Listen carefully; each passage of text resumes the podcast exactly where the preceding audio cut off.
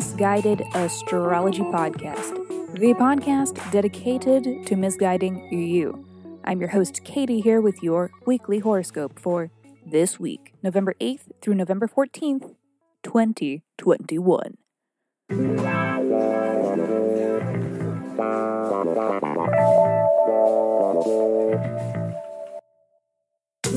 Welcome back to the podcast where I don't know you, but it might seem like I do because I am sharing musings that are based on the sun and the moon and the planets and shit.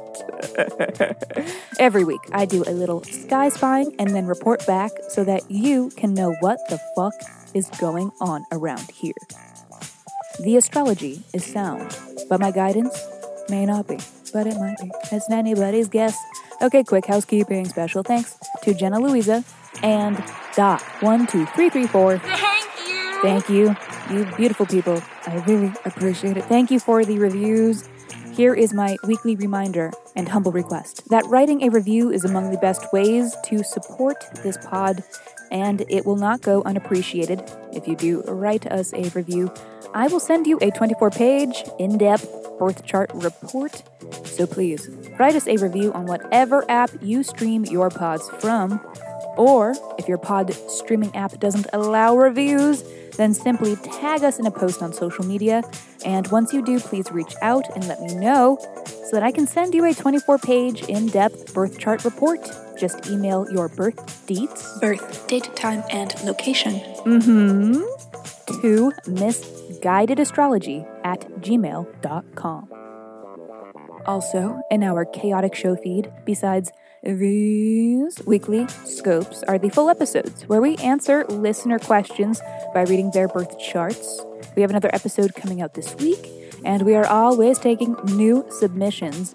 So, if you are not afraid of receiving a little misguidance, please write in and be sure to include your birth details and a question that is unique to you that you are hoping the sky can help answer. Okay, let me shut up so I can keep talking because this is your weekly horoscope.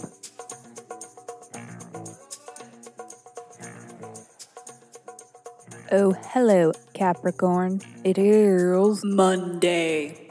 Oh, Monday. I'd tell you about Monday if there was anything to tell. But this week is all about, Tuesday. yeah, let's just go ahead and get all the fucked up shit out of the way. This may just be some of the gnarliest astrology that we have seen all year. First of all, Mercury will be conjunct Mars. Yeah, exactly.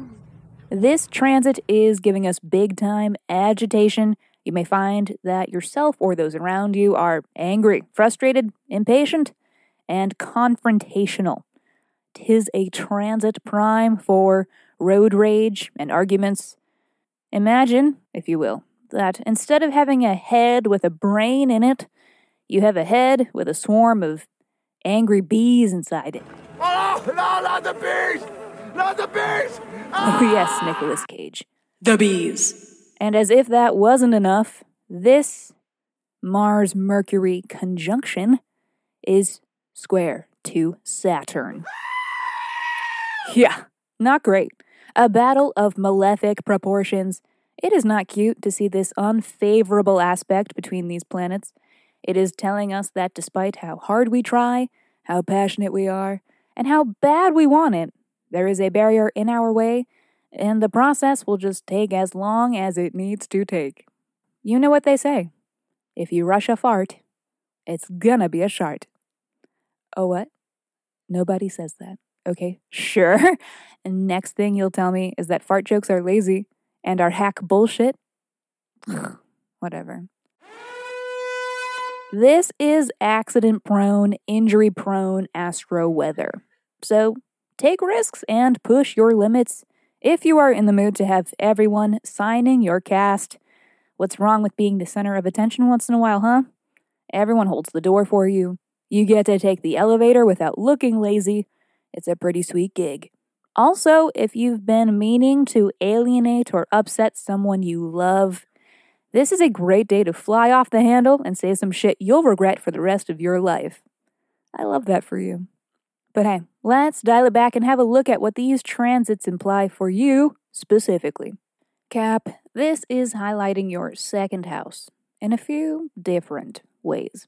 We have discussed a few times on this podcast that this is the house Saturn is occupying from December of 2020 until March of 2022. And while Saturn is stationed here, it is restructuring this house. So, throughout the duration of this occupation, there are big shifts occurring amongst second house topics, meaning personal resources, money, assets, and or your unique skills and talents. Tuesday and the days surrounding it could contain a significant component to this second house evolution for you. The mood of Tuesday is tense, indicating that you may experience friction about money matters. As this is the house of resources, watch out for feelings of insecurity around Tuesday, especially regarding your skills. If there are payments to be made, take extra care to be sure they arrive at their intended destination. If there are good reasons to be concerned with scarcity, devise a plan and fortify your supplies. Friday. Sun is trine Neptune. Cute. Get it while it's hot. This is like catch a spider in a cup and set it outside. Astro weather.